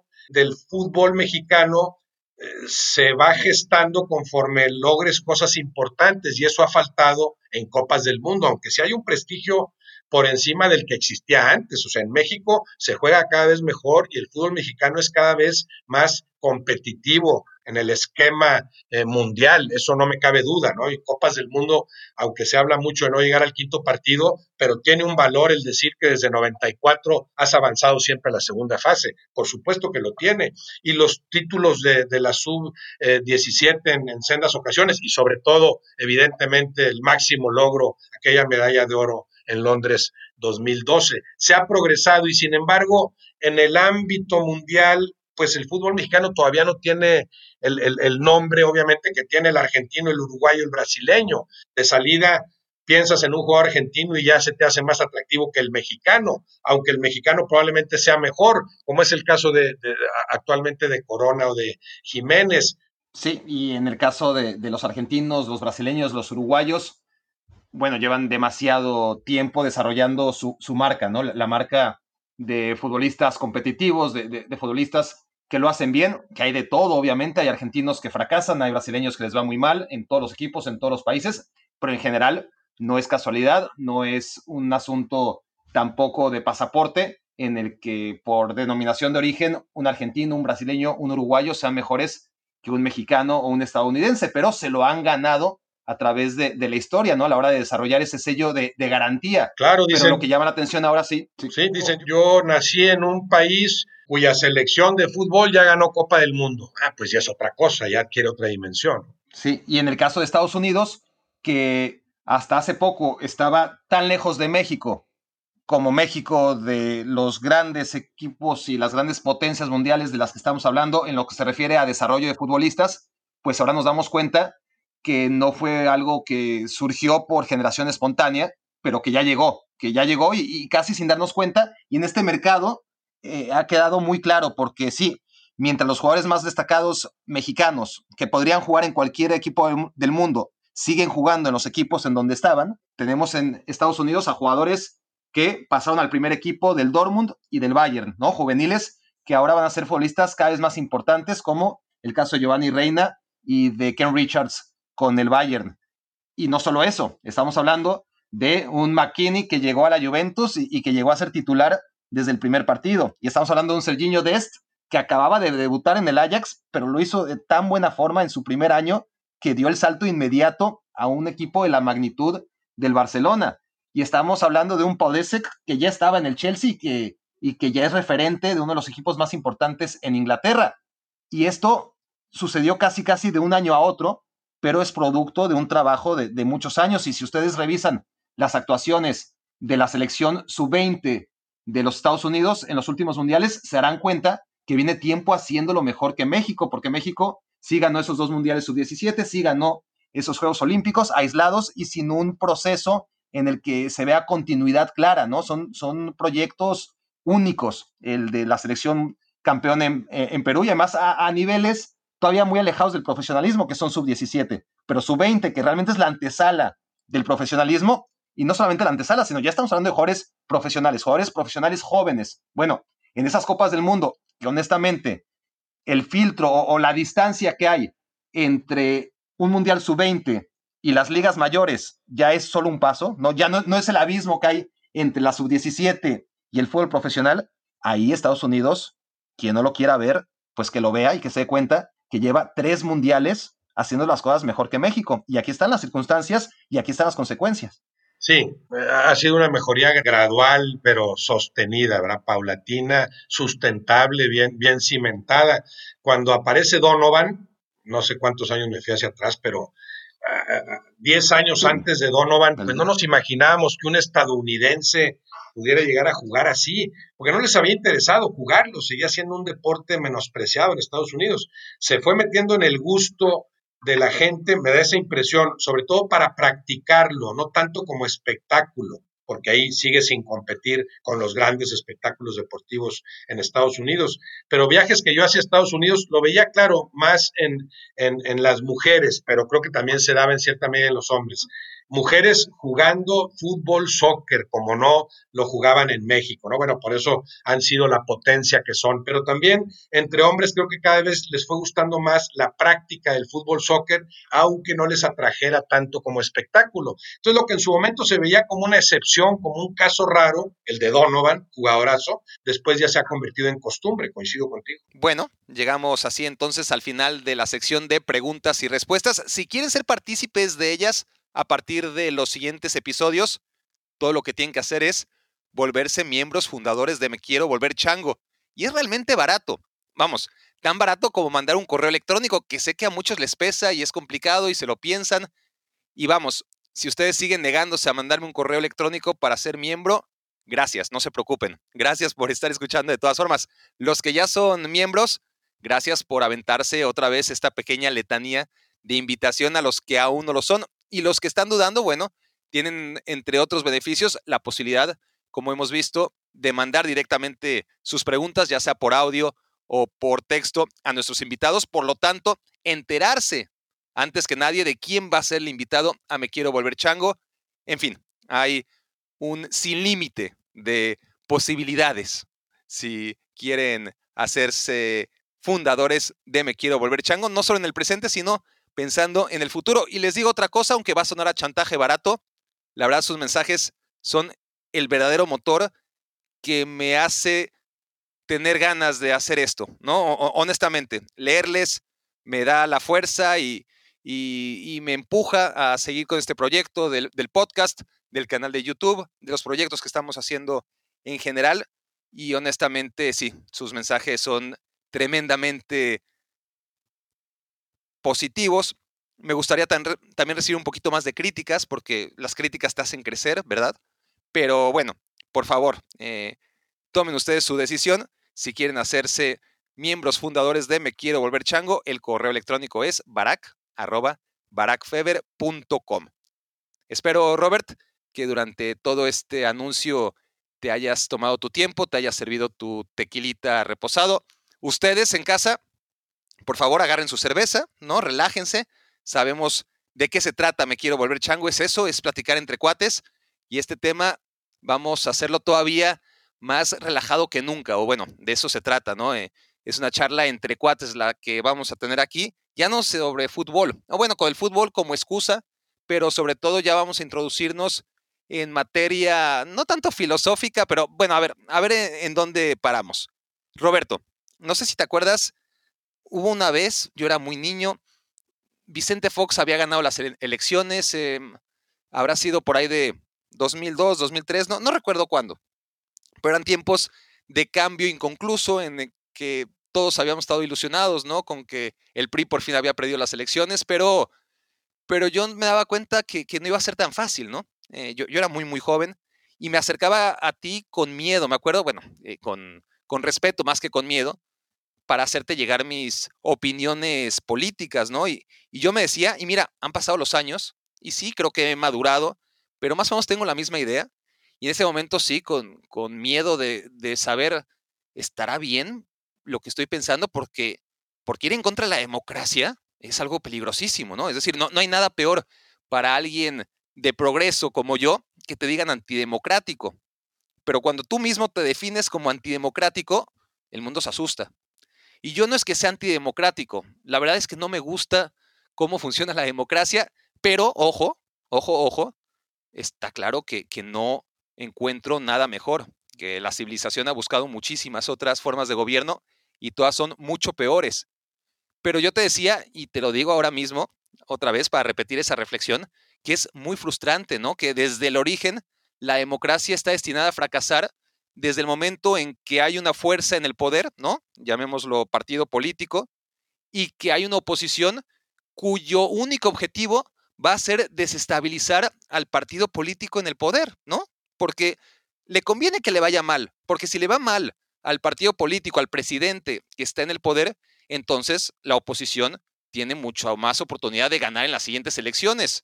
Y por lo tanto, en lugar de empujar a que le vaya bien porque eso va a permitir que el país progrese, sea México, sea cualquiera. Es un problema, es una paradoja que tiene la, democracia y, y, no tiene salida. Eso pasa en todos lados. Entonces, siempre la oposición va a estar defendiendo sus propios intereses y por lo tanto en contra de los del país. Y va a ser una traba más que una solución para los problemas que vaya teniendo en cada sexenio o cada cuatro años o según el país del que estemos hablando. Es desesperante, porque cuando ese equipo, ese equipo, quiero decir, ese partido llega al poder, por fin, ¿no? Entonces el partido que estaba en el poder ahora es oposición y ahora se va a dedicar a vengarse, ¿no? Y, además, sobre todo, a recuperar el poder. ¿Y cómo va a recuperar el poder en las siguientes elecciones? Pues tratando de que al partido que ahora ganó las elecciones le vaya lo peor posible. Y es un cuento de nunca acabar. Por ahí hay una frase, ¿no? Por ahí hay una frase que dice la, la, democracia es un pésimo sistema de gobierno, pero no hay otro mejor. como ya más o menos lo, lo, lo, lo, tocabas tangencialmente tú, ¿verdad? En, tu comentario anterior. Es cierto, o sea, eh, la, la democracia ideal, o sea, el voto, eh, eh, todos y, y, eso suena mal decirlo, suena antidemocrático, coincido contigo, pero ¿por qué vale lo mismo el voto de alguien que no tiene idea por quién está votando que el voto sustentado, educado? Claro, ahí ya entramos en la subjetividad. ¿Cuál es el voto sustentado? ¿Por qué crees que tu voto vale más o que está o que es un voto más informado, no? Entonces, si, es de los, de, los problemas que tiene la, la, democracia. Creo que Borges, genial, ¿verdad? En algún momento dijo que el gobierno perfecto, así decía algo, algo así, el gobierno ideal es el de un dictador bueno. Fíjate, un dictador bueno, o sea, alguien que gobierne. Da, miedo solo escuchar la palabra dictador. Claro, dictador ya te asusta, ¿no? Pero porque dictador tenemos la idea de, de, cosas malas, pero no, dictador es el que dicta, el que, el, que, el, que, el que dice cómo va a estar la cosa, ¿verdad? Pero lo relacionamos siempre con la longevidad, le llamamos dictador al que tiene mucho tiempo, aunque pueda haber un dictador de seis meses, ¿no? Por la forma en la que gobierna, ¿no? Pero normalmente le, le llamamos dictador al que gobierna mucho tiempo. En su momento, Porfirio Díaz en México fue un dictador y lo fue Fidel Castro en, en, Cuba y los ha habido en, en, muchos países. ¿no? Pero él decía, el, el, el, el, gobierno ideal es el de, el de es el gobierno de un dictador bueno. O sea, tú imagínate que sabemos que este es el hombre idóneo, pues por mí que gobierne 30 años. ¿Por qué cuatro o cinco o seis? Claro, el, el, poder, como se dice, el poder corrompe y el poder absoluto corrompe absolutamente. Es muy difícil mantenerte bien ubicado con el poder ese que te corrompe, con todo lo que conlleva. Tú imagínate el que en México llega presidente de la República y el primer día le dicen, señor presidente, usted tiene razón y, y, siempre pensamos que usted es el bueno y lo queremos mucho. Ese primer día él puede decir, este me está sonando medio lambiscón, este muchacho, ¿verdad? Porque nunca se me había acercado en ese tono tan servil, me está haciendo la barba porque soy presidente. Pero se lo dicen al día siguiente y se lo dicen un mes, dos meses, tres meses, tres años, y al rato ya se la cree, ya, ya, ya, no, lo, ya no lo percibes como alguien que te está haciendo la barba. Dices, no, estos ya reconocen que yo soy el hombre idóneo y que siempre lo fui. Entonces sí, sí te desubicas el, gobernando mucho tiempo. Si en México los directores técnicos se desubican cuando permanecen un año en un equipo, y por eso el caso de Ferretti es, es un caso inusitado, incomparable. ¿Quién en México puede dirigir 10 años continuos a un equipo o 20 años continuos en diferentes equipos? Pues no, es un, es un caso excepcional el de Ferretti. No es fácil manejar ese poder, manejar el desgaste también. Un presidente, por eso después se establece, ¿sabes qué? Vas a gobernar nada más seis años o vas a gobernar cuatro con posibilidad de reelección, como sucede en, Estados Unidos. Pero, pero si lo analizamos más a fondo, el gobierno ideal sería el, si ya encontraste al hombre adecuado y este no se desubica y cada vez va conociendo más de lo que maneja y de las decisiones que tiene que tomar, pues lo ideal sería que gobernara 30 años. Obviamente eso es impensable por la historia de distintos países, por la historia de la humanidad. Entonces se llegó a este, a este recurso de la democracia, de renovar de vez en cuando, de la alternancia de, de, poderes, o sea, que a veces gobierna un partido, a veces el otro, del balance que tradicionalmente ha existido en Estados Unidos, pero que, que después, en el caso de México, pues deriva también en los excesos. ¿Para qué tantos partidos? Y luego te enteras que esos partidos reciben mucha lana que viven de la lana que reciben cuando no le aportan nada a la democracia. Tú dices, ¿por qué permites que haya siete partidos? ¿Por qué no creas una segunda vuelta para que realmente cada candidato al que elijas sea eh, resulte electo por la mayoría del pueblo y no que suba a gobernar con un 30% de aceptación. Bueno, todos estos bemoles que tiene la democracia y, que, y que sin embargo no se ha encontrado otro mecanismo más, más confiable para suplirla. Porque, claro, a, mí lo que, lo que realmente me, me molesta y, que es, insisto, muy delicado, pero aquí estamos entre cuates, ¿no?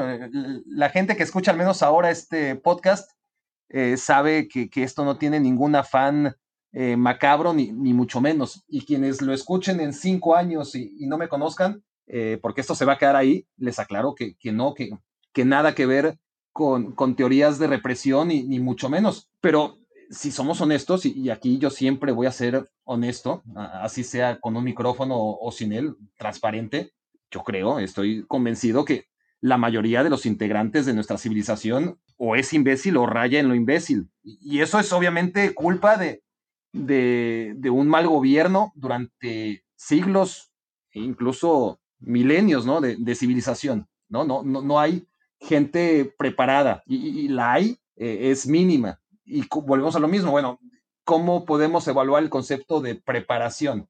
Bueno, cuando vemos a gente votando por Bolsonaro, por Trump, por Boris Johnson, gente que es ignorante, que es racista, que es divisiva. En el caso de Trump, agregaría arrogante, mafiosa, visceral. No, te, das cuenta que, realmente la, gran mayoría de, la gente, yo, quiero pensar que, que, no votan por ellos por ser racistas. Algunos sí lo harán, pero no creo que la gran mayoría sea por ello.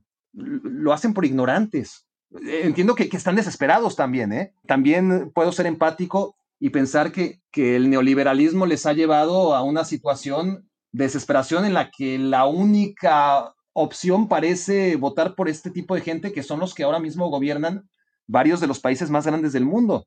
Pero creo que también confirma el hecho de que, a ver, insisto, eh, las monarquías, las dictaduras, los regímenes comunistas han sido una estafa peor que la democracia. Eh, eso lo quiero dejar muy, muy claro. Eh, pero que hayan existido peores soluciones no, no significa que, que, a ver, y estamos hablando aquí de que, de como si todo el mundo fuera democrático, y hay que decir que apenas, y son números históricos porque nunca fueron tan grandes, pero apenas el 68% del planeta es democrático, entre comillas, porque hay tipos de democracias, ¿no? Hay, hay democracias que llevan el nombre nada más, pero oficialmente apenas el 68% de, de los países del mundo son democráticos y de estos habría que hacer un escrutinio para ver cuáles, cuántos de ellos realmente le hacen honor a la palabra. Primero, como ya te lo decía anteriormente, al hablar de democracia nos quedamos con el que vota. Este país es democrático porque por mayoría de votos se eligió al presidente.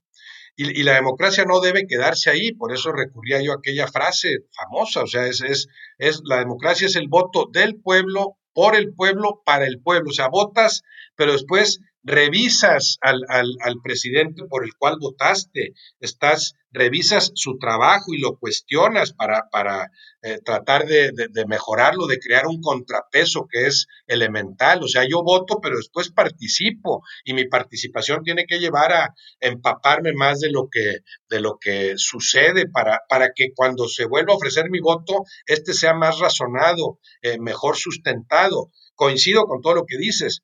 El problema es que no se ha encontrado nada mejor que la democracia. Si me das a escoger entre monarquía y democracia, obviamente democracia.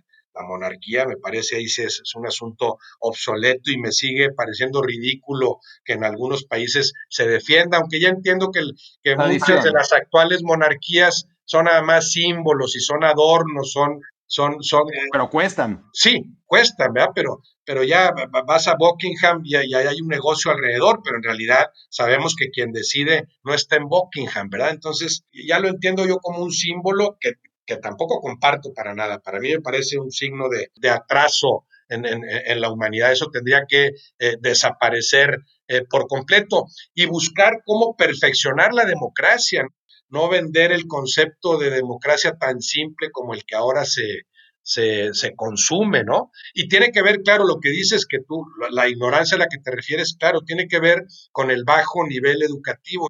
Cuando vas a votar, tiendes, no digo que lo hagan todos, pero creo que, el humano tiende a privilegiar los intereses propios sobre los conjuntos, ¿no? Y, y en este sentido, cuando es, es una paradoja que la democracia en sí misma es una dictadura, me voy a explicar por qué, porque la única medida, ¿no? Imagínate que, que, encontraras, que, que, no existe, ¿eh? pero, pero, pero déjame volar un poco, ya que estamos entre cuates. Si existiera un método mejor que no se ha descubierto y que probablemente no exista a la democracia, la única medida en la que podría alcanzar el poder sería a través de los medios implementados por la democracia, ¿verdad? No, no, no, no tendría manera de entrar por otra manera. Tendría que jugar con las reglas implementadas por esta dictadura, entre comillas, democrática. Pero, pero esto, bueno, esto es un tema casi filosófico en el que no quiero ahondar. Lo que te quiero decir es, el problema realmente tú lo identificas como el hecho de que el tipo que va a votar piensa en sí y no en la comunidad en general, y, y por lo tanto la democracia con sus métodos suele promover la injusticia? A ver si me expliqué. No, por supuesto supuesto que así es. Así como hablaba yo del bajo nivel e-, educativo que está en el origen de muchos problemas, el meollo al momento de votar está en lo que tú mencionas y yo lo he dicho desde siempre. Yo cuando voto por un candidato no pienso si me conviene más a mí o no, pienso qué le conviene al país. Entiendo que en el origen la democracia es, bueno, cada quien vote por el que cree que lo va a ayudar a él. Y así, si vamos sumando de uno en uno, si la mayoría piensa que los va a ayudar a él, bueno, quiere decir que va a ayudar a la mayoría y por él votamos. Pero de repente te enfrentas a circunstancias en que dices, no, no, no, yo no puedo estar pensando si este candidato me sirve a mí o no. Y tiene mucho que ver con lo que mencionabas hace rato, de los que han ganado en algunos países.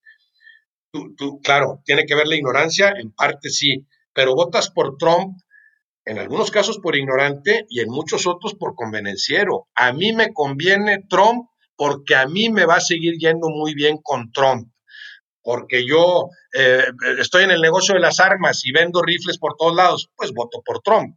No estás pensando qué le sirve al país, estás pensando qué te sirve a ti, a tu empresa, a tu industria, a tu gente. Ahí está el origen del problema y eso lo percibo yo una y otra vez.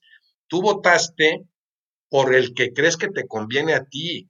Y en algunos casos no te gusta determinado gobernante porque sientes que está afectando tus privilegios, tus canonjías, tu bienestar, pero no te interesa si, es, si, si así como a ti te afecta en, en, una pequeña medida, está ayudando mucho a mucha gente, le está ayudando al país o no en general. Ese que, que, no, que tampoco es fácil de definir, por supuesto, pero si de salida nuestra intención al votar fuera esa que tú dices y que comparto plenamente, voy a votar por el que creo que es el hombre idóneo para mejorar a este país, para mejorar a la mayoría de la gente que vive en este país.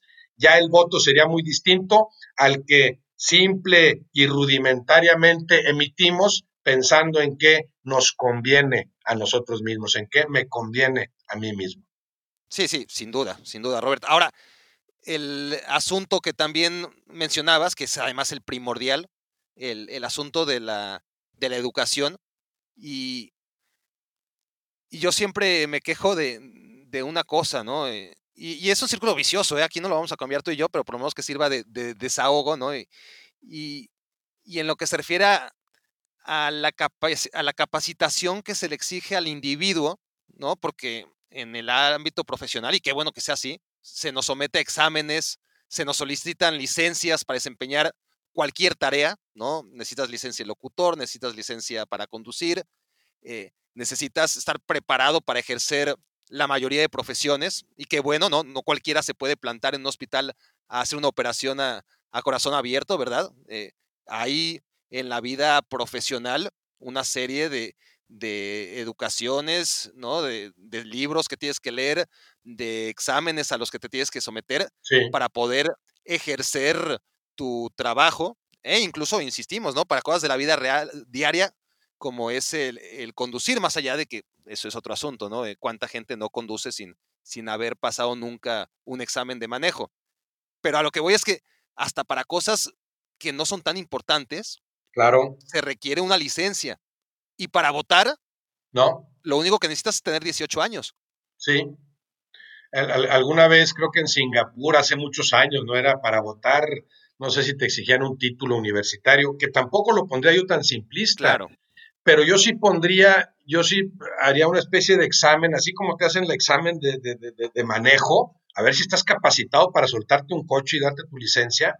Te voy a hacer un examen para ver si estás capacitado para votar un examen que puede ser elemental, pero pasas, se te hacen unas preguntas, tú si votas, tú no votas. Me parecería a mí completamente válido, yo no vería... No, votas tranquilo, no pasa, no pasa nada. A ver, este, te, eh, tómate este curso y bienvenido. Sí, este. claro, claro, claro, sí, capacítate. Claro, de inmediato, eh, volvemos a lo mismo, esto puede sonar antidemocrático y habrá quien te diga, entonces me estás diciendo que el cuate que no tiene acceso a educación, que no va a poder pasar ese examen que le estás planteando, no tiene derecho a votar, pues sí, es que tendría que establecerse un mecanismo así, pero, pero alguien lo, entendería como discriminatorio. Ya estás haciendo que no vote una gran parte de la población, porque además, y, y ahí sí, aplicándolo particularmente a México, eh, históricamente el interés de los gobernantes ha sido mantener ignorante al pueblo. Ese, ese bajo nivel, educativo me conviene porque a la hora de acumular votos, sé que van a votar en manada y, con todo respeto y perdonando el término, ¿no? Pero así es van a, van a votar en grupo sin la menor conciencia de lo que están haciendo porque yo tengo la capacidad para manipularlos. Ahí estoy hablando particularmente, por supuesto, del aparato del PRI que, prevaleció 80 años, ¿no? Eh, pero así era, en la medida en que más ignorante mantenga a la gente, más fácil la podré llevar a votar en grupo nada más, y hasta, hasta se mencionaba eso eh, que puede sonar eh, chistoso, ¿no? Eh, ¿Te cae gordo este gobernante? Sí, me cae gordo. Bueno, pues ponle una tacha. Aquí donde dice PRI, ponle una tacha para, para, que, para que sepan que te cae gordo. Y votabas por el PRI, ¿verdad? Entonces, eh, eh, yo, a mí sí, a mí sí me gustaría que hubiera una especie de mecanismo que puliera ese proceso para votar, que no cualquiera votara.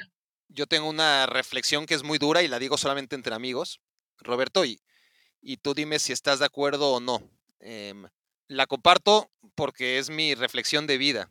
Yo, a ver, la, tarea primordial que tenemos, ¿no? Para preservar nuestra existencia, algunos la ejercen, eh, otros no, y, son libres, ¿no? Obviamente, es la reproducción, ¿no? Em, no, no podemos seguir existiendo como civilización si no nos reproducimos. Eso es, eh, para mí, el gran drama que tiene la humanidad, porque eso significa que así como no hay licencia para votar, tampoco hay licencia para tener hijos. Y esa es la tarea más importante que puede tener un individuo.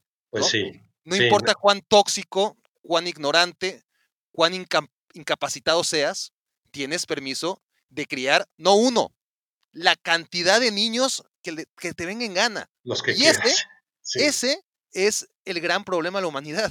Cualquier imbécil puede tener hijos. Sí, y, a, nadie, a nadie le enseñan a ser padre, ¿no? Es algo que, Puedes estar más o menos preparado en otros ámbitos, pero eso tendrás que aprenderlo por tu propia experiencia. Sí, yo, yo pongo el ejemplo también de, desde siempre, de antes de que tú nacieras, de, la, famosa planificación familiar. No hubo campañas muy fuertes cuando yo tenía a lo mejor 20 años, estoy hablando de hace, hace 40 o más.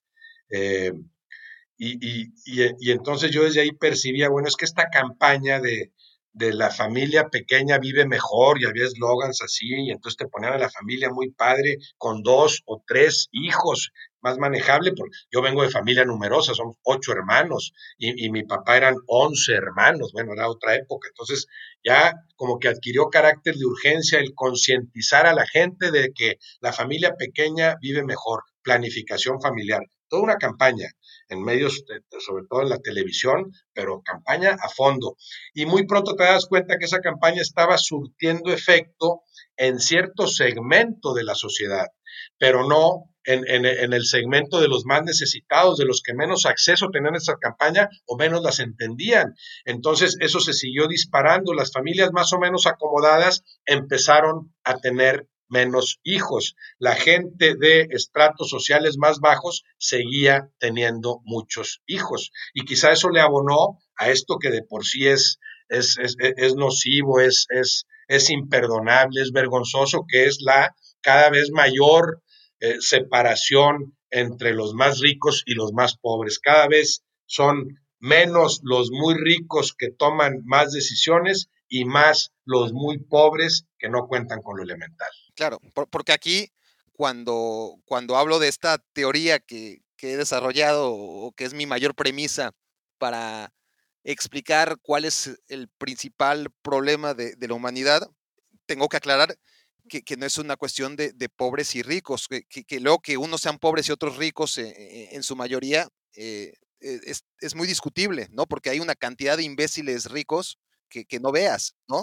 No, no, hombre, pero enorme. Pero, pero claro, el problema es que gente que no está capacitada para tener hijos, para educarlos, o sea, para tenerlos cualquiera, pero para hacerlos buenos ciudadanos, sobra en el mundo. Desgraciadamente, más allá de, la educación que tengan, su, su, capacidad moral, que es lo más importante, ¿no? Les debería impedir tener hijos porque es muy difícil, es casi un milagro que un niño que crezca en un entorno donde sus padres son unos completos tarados, y no hablo de ignorancia, hablo de, cuestiones éticas. Es muy difícil que procree y que eduque a hijos de bien. Sí, sí, de acuerdo. Tiene que ver con, sí, no, no, no, con poder adquisitivo, sino con nivel cultural, intelectual y sobre todo moral al que tú te refieres. Pues sí, y es algo que, no va a cambiar. Y, esto en tiempos, eh, Roberto, ya para, para acercarnos al final, en donde además estamos en las manos ¿no? de, de, los muy pocos a ver, yo, yo, no me considero en absoluto, o sea, yo, yo soy uno del 99.9999% de, de tarados eh, que, que, que, podríamos hacer mucho más, ¿no? Por, por vivir mejor y, que por alguna u otra razón nuestras decisiones eh, no nos llevan a ser un, una parte del 0.0001% en la historia de la humanidad que realmente ha cambiado las cosas, ¿no? Eh, habrá, habrá quien lo elige y habrá quien, quien realmente puede, ¿no? Eh, ese 0.00001%, no sé cuántos ceros tengamos que poner, de seres que son los que realmente con sus hallazgos, con sus inventos, han resuelto y relajado la supervivencia de la humanidad, ¿no?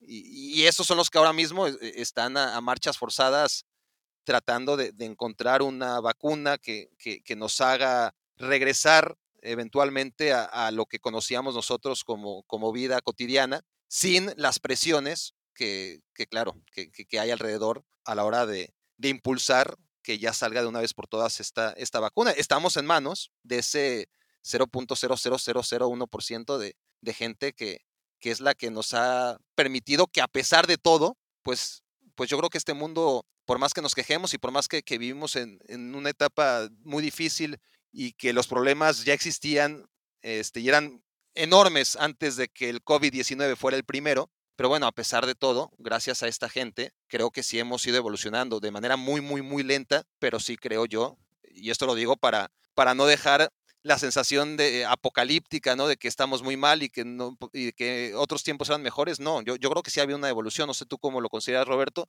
Hemos evolucionado poco, pero creo que vivimos el mejor de los momentos que ha tenido la historia, ¿no? así de triste ha sido la historia también. Claro, claro, evoluciona. E, este momento particular de la pandemia, por supuesto, es crítico, pero sí, en general hay una evolución hacia evolución positiva, bueno, que ya la evolución en sí misma podemos considerar algo positivo, si no sería como una involución, un, retroceso. Sí, hay una evolución de la humanidad, de la calidad, del nivel de vida. Eh, sigue siendo muy injusta la repartición de la riqueza en México y en todo el mundo, pero sí, sí se avanza en términos generales en, en muchos rubros. Lo que pasa es que lo que hablas tú de la inteligencia y que está el planeta eh, poblado de, imbéciles. Bueno, es que ya redujiste al mínimo ese, ese nivel de inteligencia, o sea, ya se la estás acreditando nada más a Einstein y similares. no, claro. No, no, yo, no hay, hay, varios tipos de inteligencia. Hay inteligencia normal, ¿no? De, gente que no es idiota, pero que tampoco es sumamente inteligente. No, pero, pero hay gente. pero, pero hay gente inteligente que no contribuyó al progreso de la humanidad, que no inventó la rueda, ni descubrió la teoría de la relatividad, ni, ni, ni creó la televisión, ni, ni, ni descubrió las, todo lo que ha sucedido en las telecomunicaciones, la, la, tecnología. Pero hay gente que sin ser tan brillante, sin ser gente que modifica la humanidad, bueno, hace una buena labor en su propio ámbito, en el, en el círculo que le compete, ¿no? En, en, su gente cercana, algo bueno le aporta. Y en la medida en que sumes a muchos de esos, bueno, también mejora la humanidad, mejora este, este mundo, o sea, más que la calidad esa intelectual, yo eh, le apostaría en este momento a que hay que elevar la calidad moral, que, prevalezcan los bien intencionados, que, que prolifere la gente que desea hacer el bien. Y ya sé que después hay gente que de verdad se la cree y se equivoca en el camino, eso ya sido otro tema, pero que por lo menos de salida tu intención sea la de hacerles el bien a los demás. Sí, que además pecaré yo de inocente, pero creo que no, no creo que, que la gran mayoría somos así, ¿no? Después, obviamente, las cosas no son blancas y negras y, la mayoría de nosotros somos grises, pero en general, desde mi perspectiva, son mucho más los seres humanos bien intencionados y a los que podría englobar en el grupo de los buenos claro. que los del otro lado. E, eso lo decía Facundo Cabral, ¿verdad? O sea, los buenos somos mucho más y terminaron matándolo aparentemente por equivocación, imagínate. Lo que pasa es que los malos son muy visibles y hacen mucho daño y tienen mucho poder a veces, ¿no? Yo también creo que los buenos en el mundo son mayoría, y no quiero decir somos mayoría para no, para no hacerme el bueno, pero bueno, si hay una mayoría de buenos.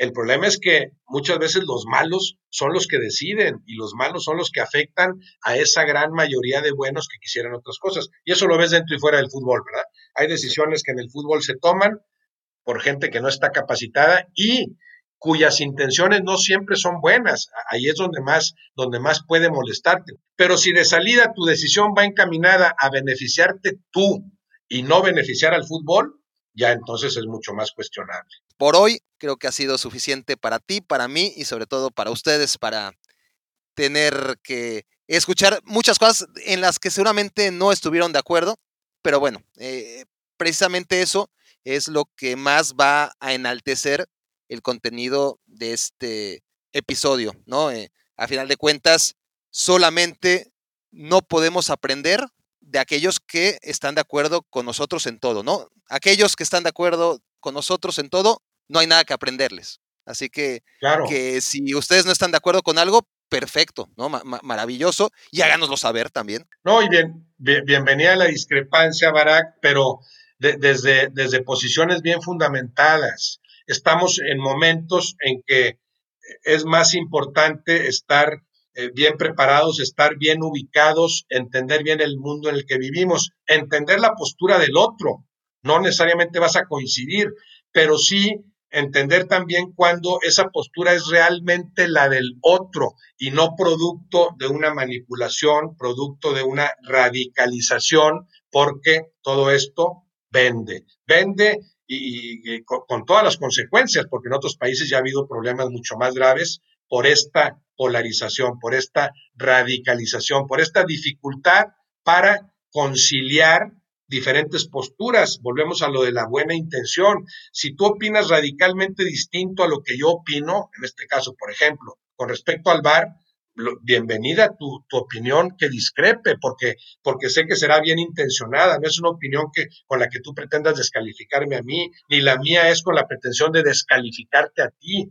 Trato de fundamentar mi opinión, tú tratas de fundamentar la tuya y aún así pueden no coincidir. Lo importante es que distingamos a quienes están opinando porque realmente a esa conclusión llegaron y quienes opinan, entre comillas, así, porque sin darse cuenta son producto de esta tremenda manipulación, de esta polarización, de esta radicalización en la que hemos caído. Bueno, antes de irnos ahora sí, Roberto, me gustaría que así como casi siempre cuando nos reunimos, dejas por ahí una adivinanza, no sé si tengas aquí una que compartir, que hacer pensar a nuestros podcast escuchas para cerrar y una de esas adivinanzas que te gusta de índole matemático.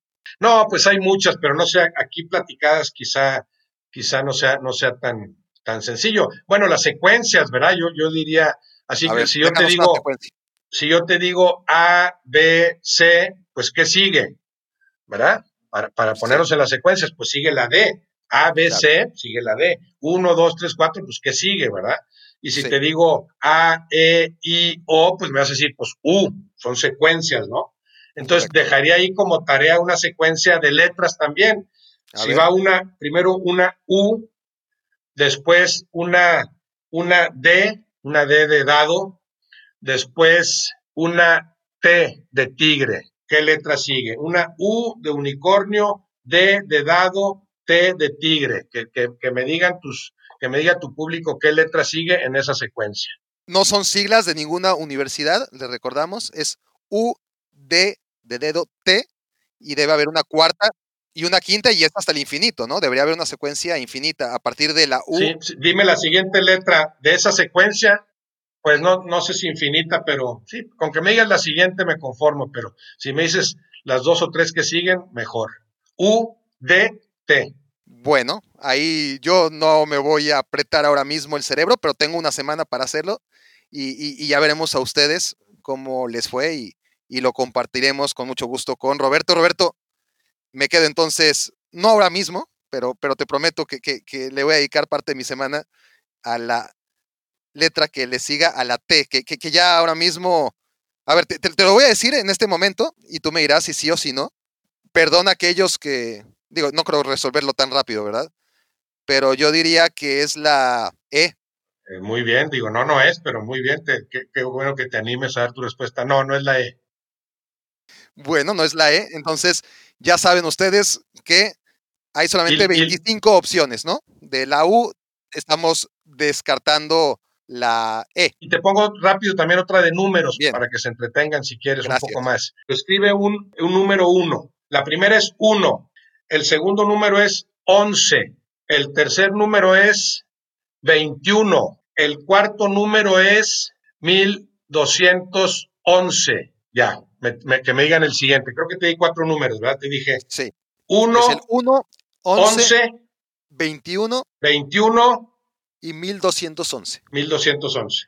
Sí, que me digan el siguiente. Al que le gusten estos jueguitos ahí de secuencias de letras, de números, bienvenidos si quieren entretenerse un rato.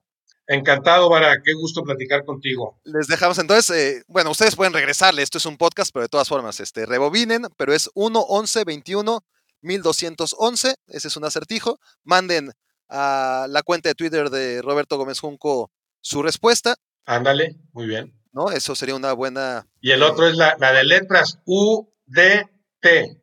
¿Cuál sigue? Sí.